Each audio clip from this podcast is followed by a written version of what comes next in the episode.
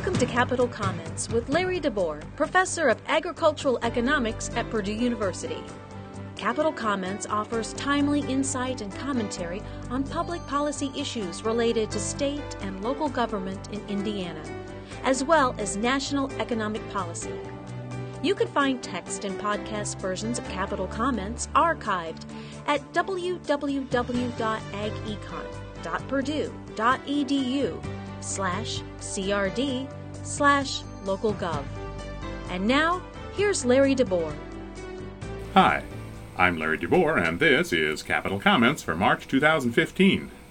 Our topic this month Assessment Inequities and the Property Tax Caps. Dagney Faulk and Mike Hicks at Ball State's Center for Business and Economic Research have written another excellent study of Indiana property taxes. This one's about assessment quality. It compares thousands of homes to see if their assessed values match their sales prices, as they should in our market value in use system. Search for the center, click Current Studies, and you'll find it. The study uses some standard measures of assessment quality. The sales ratio divides the assessed value by the sales price. Since the assessment should match the sales price, the sales ratio ought to be near 1. Assessment experts like anything between 0.9 and 1.1. Indiana's average sales ratio in 2012 was 1.065, so that's pretty good. The coefficient of dispersion, the COD, measures variation around the sales ratio to see if each property's ratio is close to 1 a COD less than 15 is good. Indiana's statewide number is 16.5. Close, but not quite there.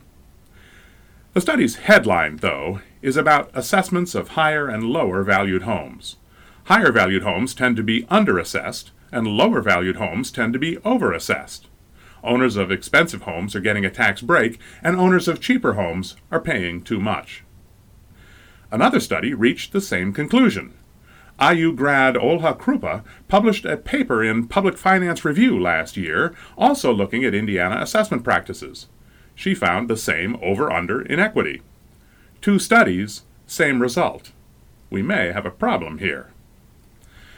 Fixing the problem would improve equity, but what about revenue?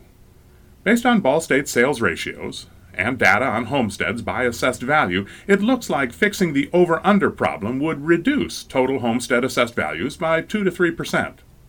The loss from cutting assessments on low valued homes would outweigh the gain from raising assessments on high valued homes.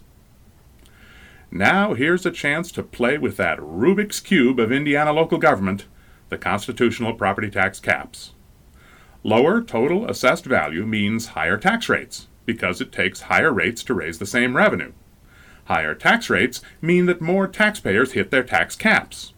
Fixing the over under problem could reduce local government revenue. But there's more. The Rubik's Cube never disappoints. Take two houses a cheaper one with a sales price of $100,000 and a more expensive home priced at $250,000. Suppose the assessments are off by $10,000 each, with the cheaper home overassessed at $110,000 and the expensive home underassessed at $240,000. The sales ratio of the cheaper home is 1.1, it's overassessed by 10%. The sales ratio of the expensive home is 0.96, underassessed by 4%. Those ratios are pretty close to Faulk and Hicks's actual results. Let's put these homes in a rural district with a tax rate of $1.50 per $100 assessed value, a typical rate where there's no city or town. After the standard supplemental and mortgage deductions, the overassessment adds $98 to the cheaper home's tax bill, and the underassessment subtracts $98 from the expensive home's bill. Fixing the over under problem would not change total assessed value, since we'd add $10,000 to one and subtract it from the other the tax rate wouldn't change, and tax bill changes would cancel out. Now put the homes in a city district with a typical rate of $2.50. The cheaper home pays $163 more at the higher tax rate due to the $10,000 overassessment. But the underassessed expensive homes bill is just $100 less. Fixing the over under problem leaves total assessed value unchanged but local governments see a net revenue loss, gaining $100 but losing $163. Why? Because, with a rate of $2.50, the high valued home is at its tax cap.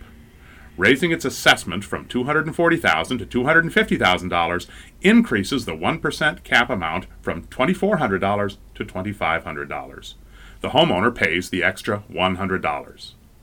The cheaper home is below its tax cap. Fixing the $10,000 overassessment reduces taxable assessed value by $6,500 after the 35% supplemental deduction. At the $2.50 tax rate, that's $163 less. Before the tax caps, fixing this assessment inequity might not have affected local revenues. That's still true where tax rates are low. With the caps and higher tax rates, though, it looks like the fix could reduce revenue. And that's Capital Comments for March 2015. I'm Larry DeBoer. You can find text and podcast versions of Capital Comments archived at www.agecon.purdue.edu slash crd slash localgov.